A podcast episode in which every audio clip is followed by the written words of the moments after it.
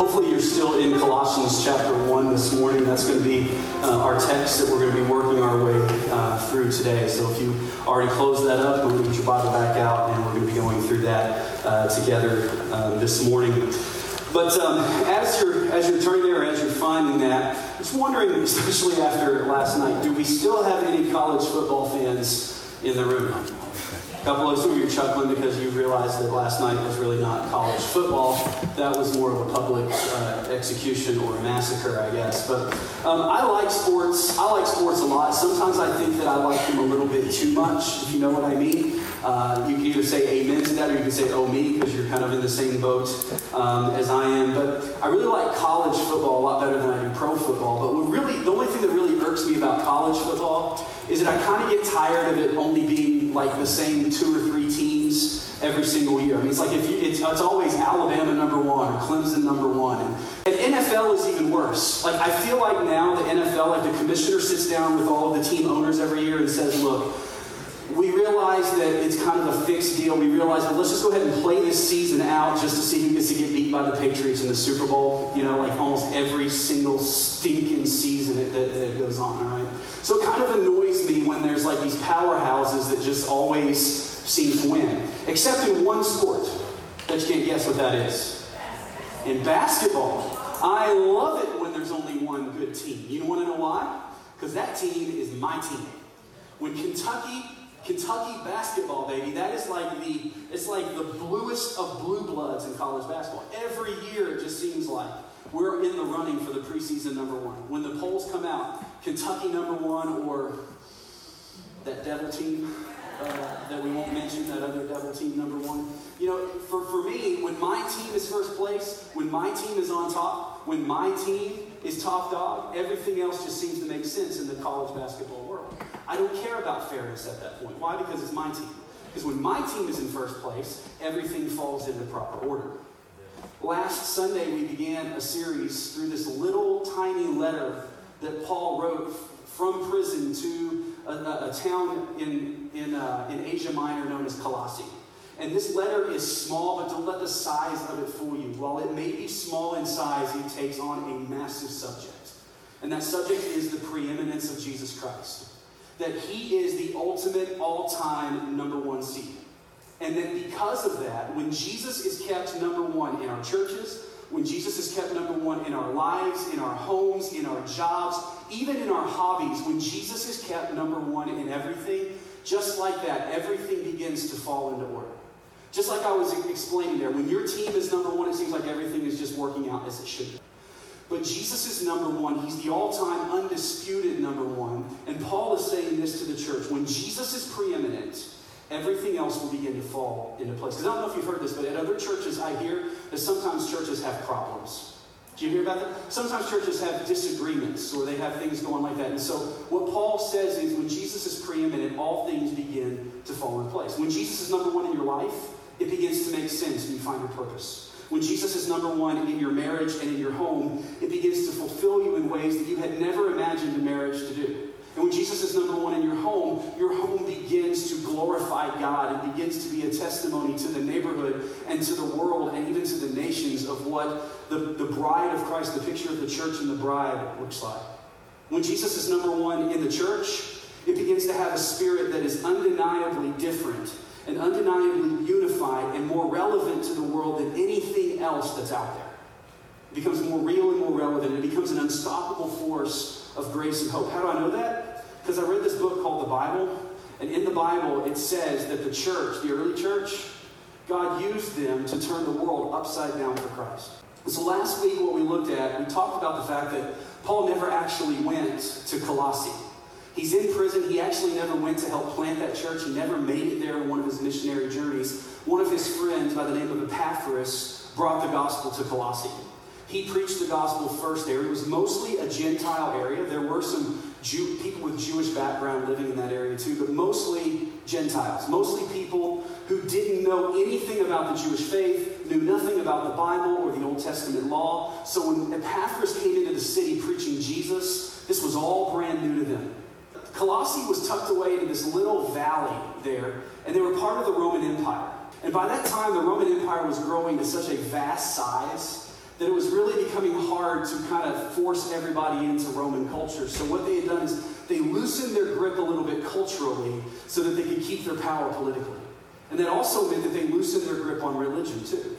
See, Rome was more into ancestor worship and they worshiped uh, the gods. Matter of fact, all of our planets in the solar system are named after the Roman gods.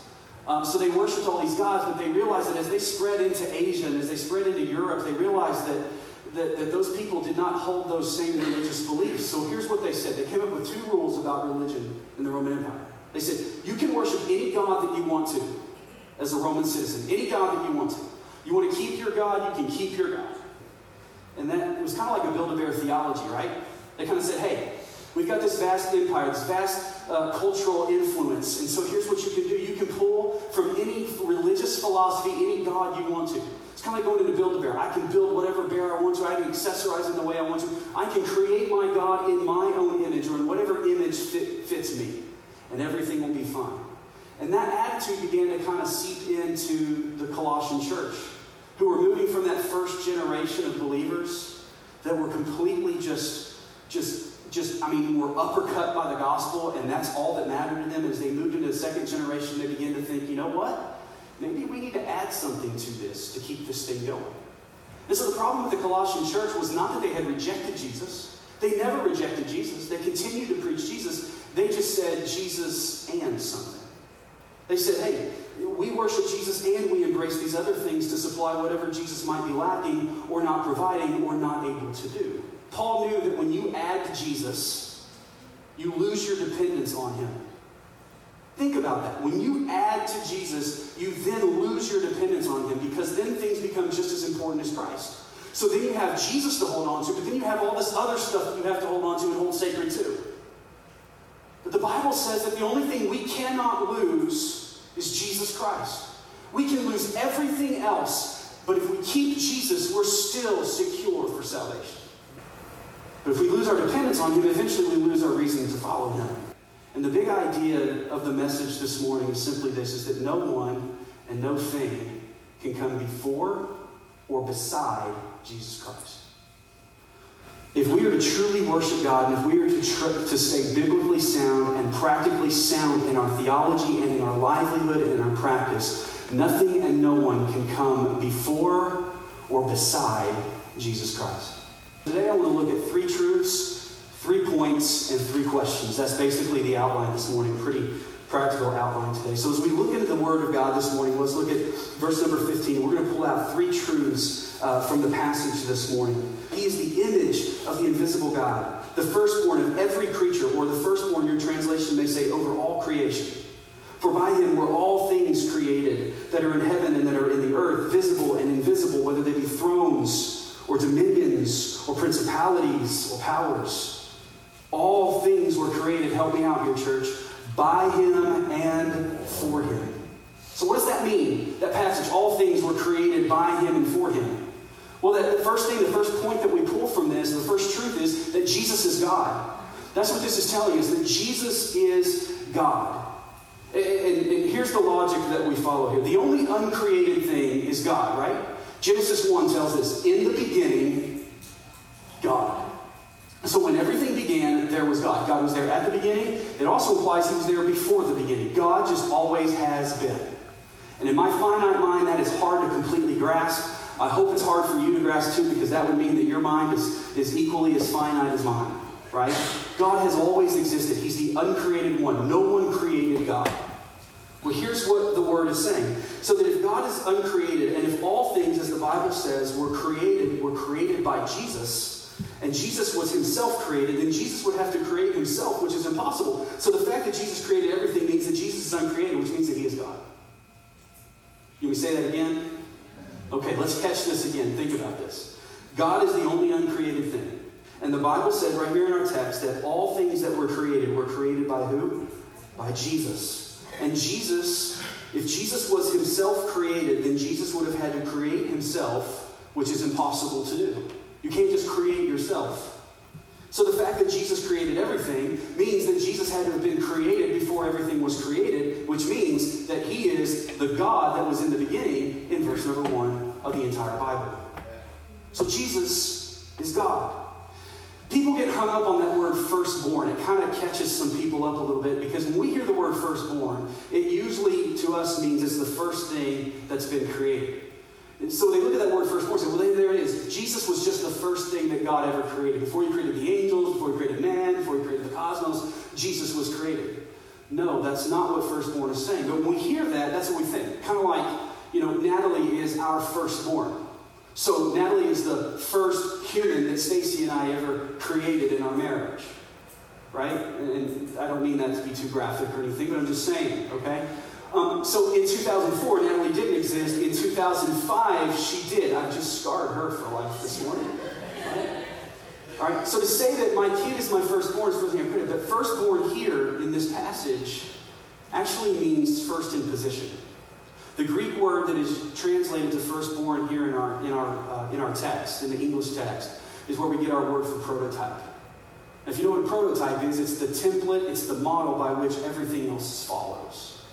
So, what he's saying is Jesus is the template and the model by which everything else has been created, and he is also the reason for which everything has been created as well. So, a couple of verses down, you're going to see that word again firstborn from the dead. And you might be thinking, hold on for a second, there were other people that were raised from the dead before Jesus was raised from the dead in Scripture. You're absolutely right. But no one was raised from the dead without Jesus' power. No resurrection took place in the Bible without the power of God coming upon them. So Jesus is therefore the template, he's the prototype for resurrection. When we die and when we have hope of heaven that we will be raised again to new life, Jesus is the prototype. He's the one which, through which we have that resurrection. When we look forward to heaven, it's because of Jesus, not because of us. A lot of times say, hey, I'm going to heaven because I got saved.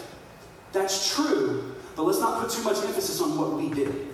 We're going to heaven because Jesus is the prototype of resurrection and He is our life. He just made it through His grace and mercy available for us to receive salvation. So verses 15 through 16 tell us that Jesus is God, that He's the only God, and that there is no other God. Now, what kind of problem do you think that posed for the Colossians back then in that culture? What kind of problem do you think that poses for our culture today? To say that Jesus is God and there is no other God but Jesus. Remember what the Romans said? Worship any God you want to. Worship Jesus if you want to. Just don't tell us that Jesus is the only God. If you do, you're going to get in trouble. And guess what happened to Paul? Where is he writing this letter from? From jail. Why is he there? Because he preached that Jesus is the only God. He preached the same thing he's writing in Colossae. He preached that all over the world, that Jesus is preeminent. And he's preeminent over all things. I love what Pastor J.D. Greear says about the preeminence of Christ and about his, be- his being deity and how it affects our culture. He says this Muslims, Mormons, Jehovah's Witness, and a lot of others teach that Jesus was a great man, a great moral teacher, but they react strongly and sometimes even violently when you say that Jesus is God. You want to know why that happens? Because there's something inherently threatening about Jesus being divine. Because if Jesus is a created being, maybe even a super strong being, a super wise being, then you could just look at him as being a dispenser of good moral advice and you can put him alongside all the other great religious leaders that have ever lived. But if he's God, then the rules are altogether different.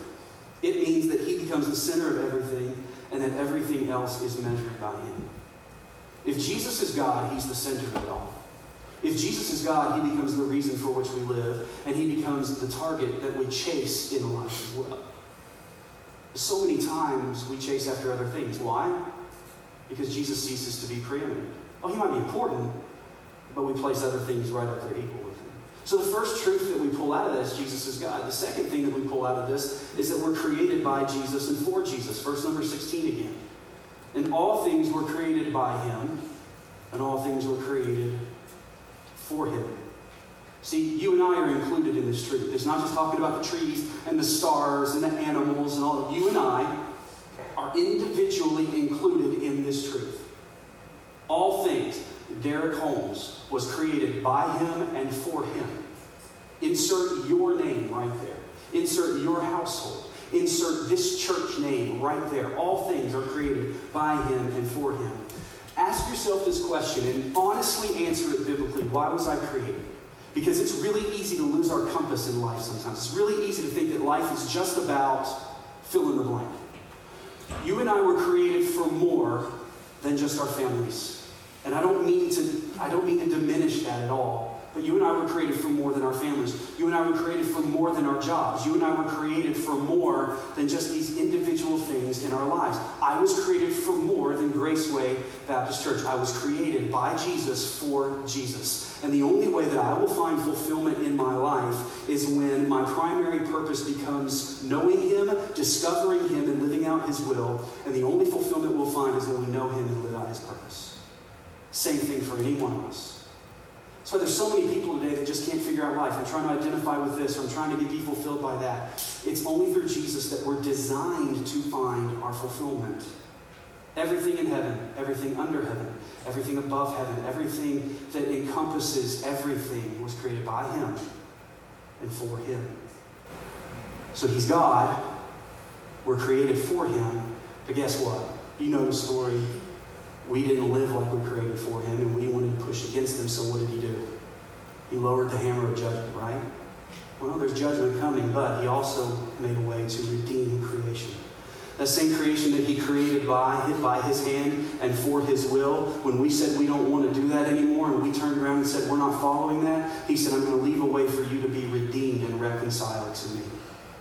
That same God chases us in verse number 17, He is before all things, and by Him all things consist, or they are held together. And He is the head of the body, the church, who is the beginning of the firstborn of the dead, that in all things He might have the preeminence, or He might have first place in everything. For it pleased the Father that in Him should all fullness dwell. So He is redeeming everything by holding everything together. The reason we're not flying off into space today is because of this term that we've given the name to called gravity. But the reason gravity exists is because God said, hey, I want gravity to exist. If He doesn't want gravity to exist, guess what happens? We all start floating up. Like Willy Wonka, like we're just drank fizzy lifting drinks in Willy Wonka.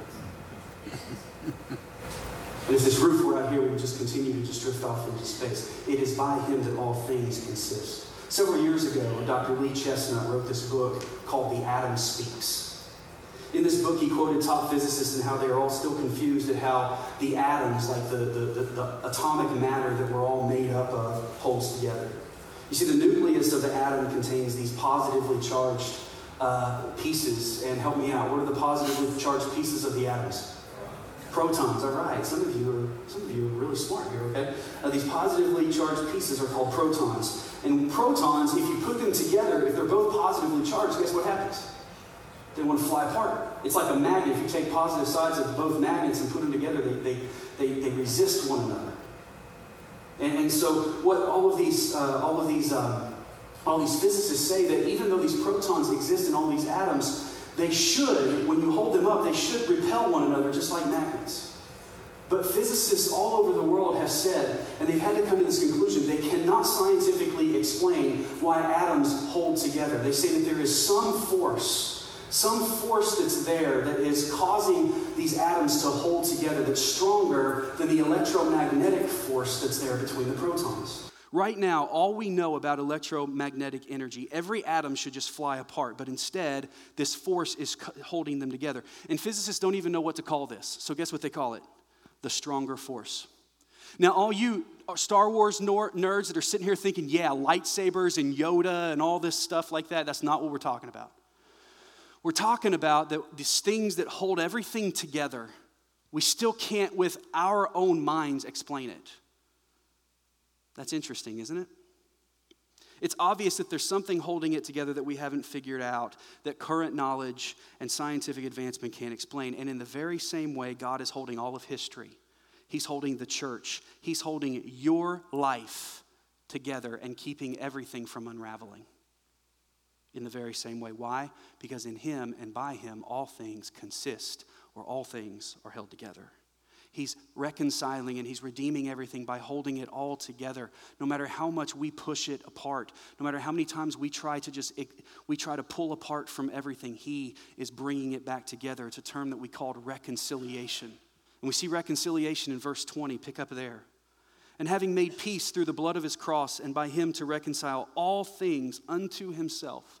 Remember, we're part of all things, right? So Jesus is right now working to reconcile you and me, our enemies, our friends, our family, all nations to him. And I say, whether they be things in earth or things in heaven, and you that were sometime alienated and enemies in your mind by wicked works, yet now has he reconciled in the body of his flesh through death, to present you holy and unblameable and unreprovable in his sight.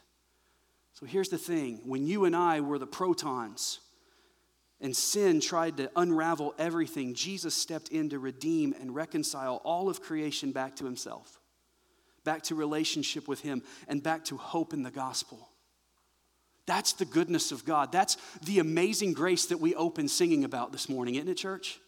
That while we were trying to unravel everything through sin, Jesus was working to reconcile and bring everything back together through grace. That's why we worship him. That's why we are so astounded by his grace. And, church, I don't know about you, but we need to be more astounded. We need to stop being used to what he's done for us. Come back to the first things and say, man, without him I was lost and undone. I was, like it says in verse number 21, and you, you, point a finger at you, you, me, I was alienated. I was at enmity with God. I was pulling away, trying to unravel myself through sin, yet Jesus, in His grace, reconciles me to God. So these are three truths that Jesus is God, that Jesus has created us by Him and for Him, and that Jesus is reconciling us to Him. Right now, He's still doing that work of re- reconciliation. So, three points that we can pull from this as well. Paul lays out this argument for why Jesus should have no equal that no one and nothing should stand before or beside Jesus Christ. And here's the thing Jesus is first. Point number one Jesus is first. He's the creator of everything, He's the prototype, He's the firstborn, He's the template on which everything was made, and the one for whom it was made. The point is that Jesus cannot just be considered one of the many beautiful things that God has created in this world. Jesus is not just one of the other cool things that you have in your life. He's not one of the other awesome things that you put into your self help shelf and say, hey, Jesus is one of those options. Jesus is it. Jesus is first. And then here's the gospel point that Jesus went first. Jesus is first. And because he was God, when we began to pull away through sin, he should have and could have said, I'm done. I'm going to move on. But God pursues a relationship with us. Even when everything about us was fighting against him, like those negatively charged atoms, he came and he voluntarily, because he's the firstborn of creation, because he's the only one who could do it, he voluntarily went to a brutal and a bloody cross where he, as God, was tortured by his creation, humiliated at the very hands that he formed from the dust and clay so he could buy back and redeem us and reconcile us to him. Jesus is not just a beautiful thing we add to our life, Jesus is the beautiful Savior by which we only have life. In what other story, what other philosophy, what other faith system do you find this? That God would reach down to man, that a holy and righteous God would reach down to a broken humanity that broke it themselves. You see, he could have and should have just wiped the slate clean, like done some big cosmic reboot with us. Because the universe is a big place, right? He could have just said, hey, we're going to start all this over again in some other solar system, in some other, other planet, and we're going to see if that creation gets it right. Forget Earth. He didn't do that. He pursued us. He pursued me. He gave us a second chance. He gave us the gospel. He gave us His word. He gave us every landmark and road mark to point to grace. Jesus sought me when a stranger wandering from the fold of God, there to rescue me from danger, and He interposed His precious blood. And so, since Jesus is first, and since He went first through His sacrifice, our only response should be that we put Him first. And that's the third point that Jesus should be put first. We should put Jesus first in our lives. We need to put him first in our church. We need to put him first in God homes, in our jobs, in everything. You see, because this, this God can never just be one on a list of other gods because he's in a class all by himself. He is God and there are no other gods. We can make gods. We can create them in our image. We can give all things these, these godlike statuses, but they're not gods. Only God is God. No one, nothing can come beside or before Jesus. See, Jesus is not just someone you put on a list of other priorities of things that you love. See, we expect this in marriage, don't we? We expect this in marriage. It's kind of like this. If I were to bring, bring my wife, Stacy, we've been married happily. We've been married for what, 17 years now? Happily for all 17, all right? You want to know why we've been happy? Because I've never done this, what I'm getting ready to explain. All right? What if I were to take Stacy out to a nice romantic dinner, sit down, and I pull out this piece of paper, and on it is just a list of women's names? And, I, and she looks at me and says, What in the world is this? She goes, This is, and I'll tell you, this is my list of women that I love. And I just wanted to tell you, baby, after 17 years, you're still on it. You want to know how that's never happened? I'm still breathing. I'm still here. You know how I would, if I just say, okay, I got to gain this back, you know what, baby? You're not just on that list, you're at the top of it. She's going to say, Can I keep this list? And you know, she's actually sweetly going to look at me. She goes, Let me tell you where you can put that little list of yours. She's going to tear it up, say, There better not be no list, right? Guys, would you ever try something that's stupid? Do you have a list? I'm not, that's a whole nother message right there, buddy. It's a whole nother message, right? How much more so with Christ? This is what we're saying. When we hold things before and beside Jesus, we're saying, Jesus, on my list of saviors, on my list of hope, you're on that list, man. And we might even feel cool by saying you're at the top of that list. But here's what, here's what the Bible says there can't be a list. Your list is Jesus. Church, our list is Jesus. When it comes to our foundation, when it comes to our hope, when it comes to our fuel, when it comes to our power, it's it. It's one trick. There is no plan B. It's Jesus. He can never just be an important commitment in your life. He's not just an accessory that I add into my life. He's the main course that fully satisfies, and I no longer need a side dish because I'm fully satisfied by the main course. So that leaves us as we close this morning with three questions that were posed, three challenges that were posed by this powerful piece of scripture this morning.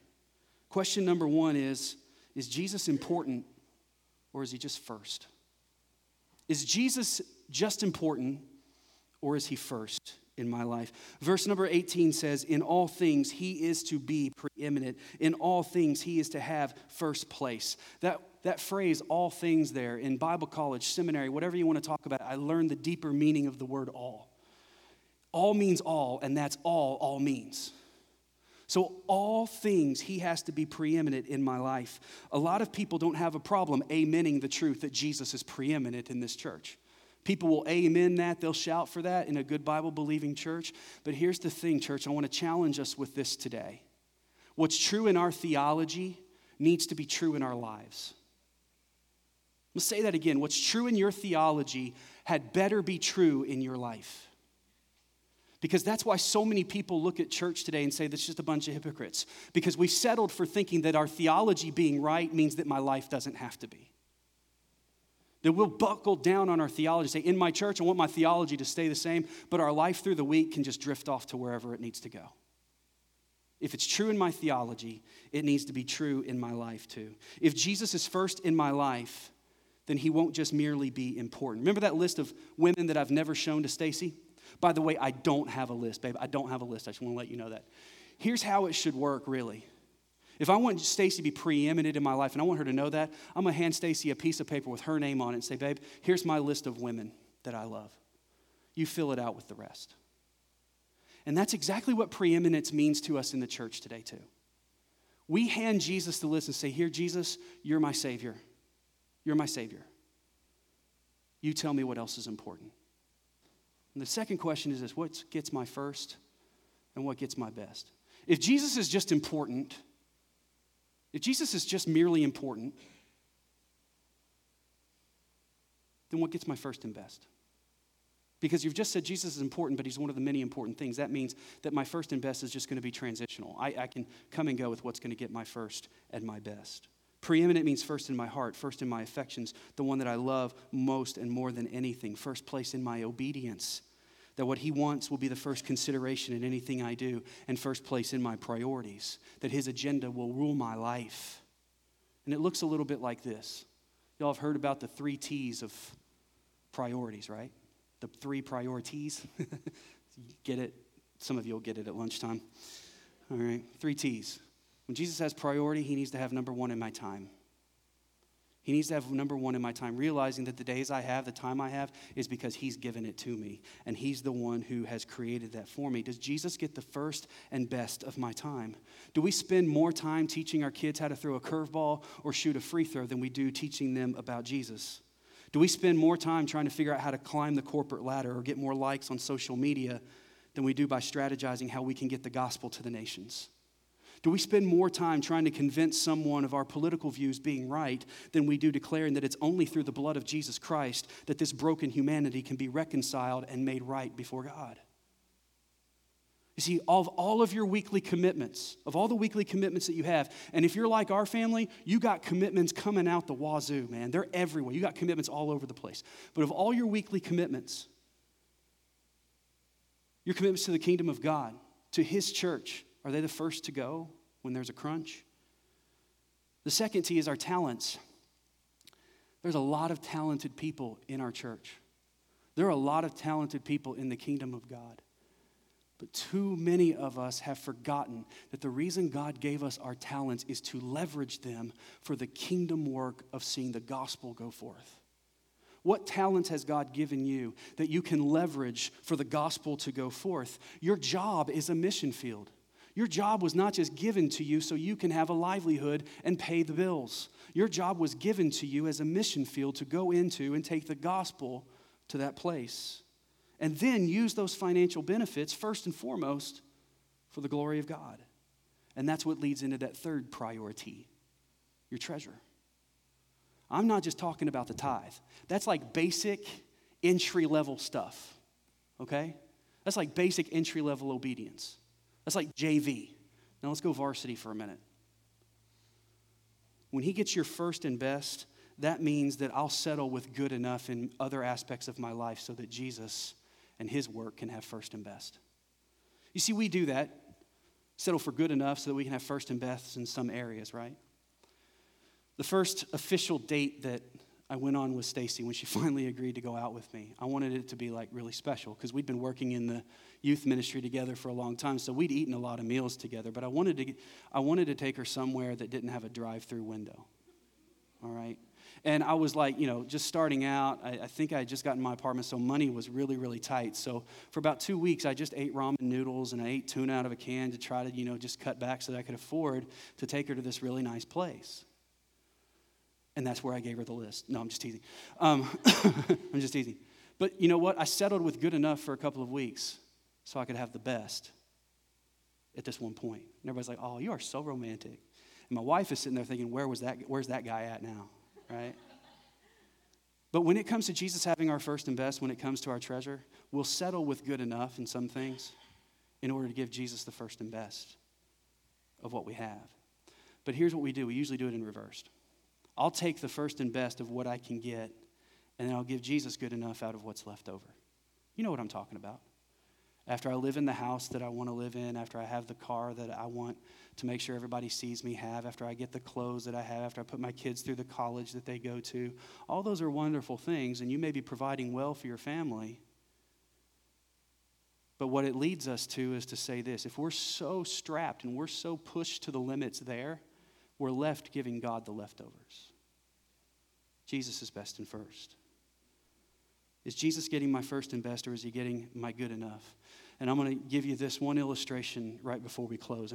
If you have breakfast, I don't know what you like for what you like to eat for breakfast. In our kids' Sunday school, we were talking about breakfast with Jesus this morning, and they were talking about the different dishes that we eat for breakfast. And Jesus served the disciples a breakfast of fish and bread, and the kids were like, "Ew, fish for breakfast? That's gross. You know, it's nasty. Where's the donuts? Where's the all that?" But my favorite breakfast is protein packed. I like eggs and bacon. Anybody with me? Oh yeah, all right. There's some saved people out here, right? You uh, granola people, you just need to get saved That's what you need to do. But consider this plate of bacon and eggs. I mean, it's keto friendly, whole 30 friendly, South Beach diet friendly. It's awesome. You can have that, man. But consider this both a chicken and a pig brought you that dinner or brought you that meal, right? But there's a difference between the chicken and the pig. The chicken made a contribution, but the pig went all in. right? For the chicken, it was just a transaction. Here you go, sir, I'll see you tomorrow. For the pig was fundamentally changed forever so you could have that meal. So, what in the world are you talking about? I'm saying this that when Jesus is preeminent in the church, there ain't no chickens, it's all pigs. Some of you, it's really hitting deep, isn't it? But seriously, he wants an all in kind of faith. He wants an all in kind of faith. When Jesus is preeminent in the church, I'm going to take it one step further. This is ridiculous, but this church becomes a pigsty. all right? But in all seriousness, when Jesus is preeminent in the church, it's full of a congregation that holds nothing back. That we don't look at our, at our faith as just a series of transactions with God. That my entire life is sustained and fueled and provided and purposed for Him. I'm all in. Here's my life, Lord. Take it, break it, spill it out wherever you want it. Here's my church, God. Take it, break it, rearrange it, spill it out, whatever way you want it. And as we close out that this morning, that's the question Am I listening to and am I obeying Jesus Christ? You see, the first century church was used to do some amazing things, turn the world upside down. But it was marked by one thing you had a group of people who listened to the Holy Spirit and did what he said. 59 times in the book of Acts, the Holy Spirit shows up and does amazing things. But why? The reason he showed up was because the church said, Here we are, God. We'll do whatever you say, no questions asked. And the key that unlocked God's work was the obedience of the church. And you may be sitting here right now looking at all the reasons and the excuses for why God shouldn't use little old you, why God can't do great things through little old Graceway Baptist Church. But I want to tell you this if you keep looking at the excuses and you keep looking at the reasons for why it shouldn't happen, you're always going to get exactly what you're expecting. But if you look to Jesus, the author and the finisher of our faith, the sky is the limit. God can do more with one little act of obedience than he can do with all of the talented people in the world combined. And that's what happened with Philip. In Acts chapter 1, Jesus said, I want you to take the gospel to Jerusalem and Judea and Samaria and the uttermost part of the world. But by Acts chapter 8, they still hadn't gotten outside of Jerusalem's city limits. The apostles had not obeyed until the Holy Spirit literally picked Philip up and planted him in Samaria and said, Look at that man over there from Ethiopia. Go talk to him. And so Philip obeys the Holy Spirit and goes and talks to the Ethiopian eunuch, which the eunuch basically means that he was a powerful man in the courts back in Ethiopia, in the African continent and that carrying the gospel to that one man, history tells us this, it's recorded, that that one man went back to the courts of Ethiopia, spread the gospel there, and that the gospel began to spread like a wildfire through Africa. Here's the thing I'm getting at. In 2019, gospel work is still being done in the continent of Africa because Philip was willing to listen to the Holy Spirit and talk to one man about the gospel. Don't say that Jesus can't do anything with little old you. Don't say that Jesus can't do anything with little old Graceway Baptist Church or that God's done with Graceway Baptist Church or we're just holding on for dear life because if that's the case, why are we here? Because God is calling us into a new chapter. And he's got a vision for us to carry the gospel forth in this community and in this world. And I, for one, am ready to get that started. I'm ready to get that started. And let me tell you what that looks like. 35 years ago, that kind of obedient faith, over 35 years ago, there was a family that was willing to come to Lexington with nothing but a call in Jesus. And through faithfulness, this church named Lexington Baptist Temple was formed in the basement of a house. And as the gospel was preached and the spirit was obeyed, God began to save souls, and the church began to kind of rise up from the ashes. And God did some amazing things and is still doing some amazing things because just a little bit over a year ago, that same church sat in a sanctuary and said, We sense God calling us into a new thing. And was it easy? Was it comfortable? No. But called us to relaunch and replant as Graceway Baptist Church with the same thing nothing else but a call and a purpose, and Jesus Christ and some upholstered chairs. That is first generation, Jesus only kind of faith. And you might be sitting here and I'm saying the same thing. I wake up sometimes in the mornings and I say, What are you doing, God? What are you going to do? What's going to come of all of this? We've made this decision. We've stepped out here. Here's where we are. What are you going to do with it? And I think what he's been wanting from us collectively for a while is to respond to this message Is Jesus going to be first, or is he just going to be important? Is Jesus going to get my first and my best, or is he just going to get my good enough? And am I going to listen to and obey what the Holy Spirit has to say? The church, that's the challenge before us today. As a replanting church in a new community, we need to sit down with Jesus and say, All right, Jesus, what do you want? We've done it to this point. Let's continue to do that. And so, as everyone bows their heads and close their eyes, and we go to this time of response and decision, I want to ask you this. How do you personally respond to this question? Because the church as a whole can't respond unless we individually, as believers that compile the church, respond to these.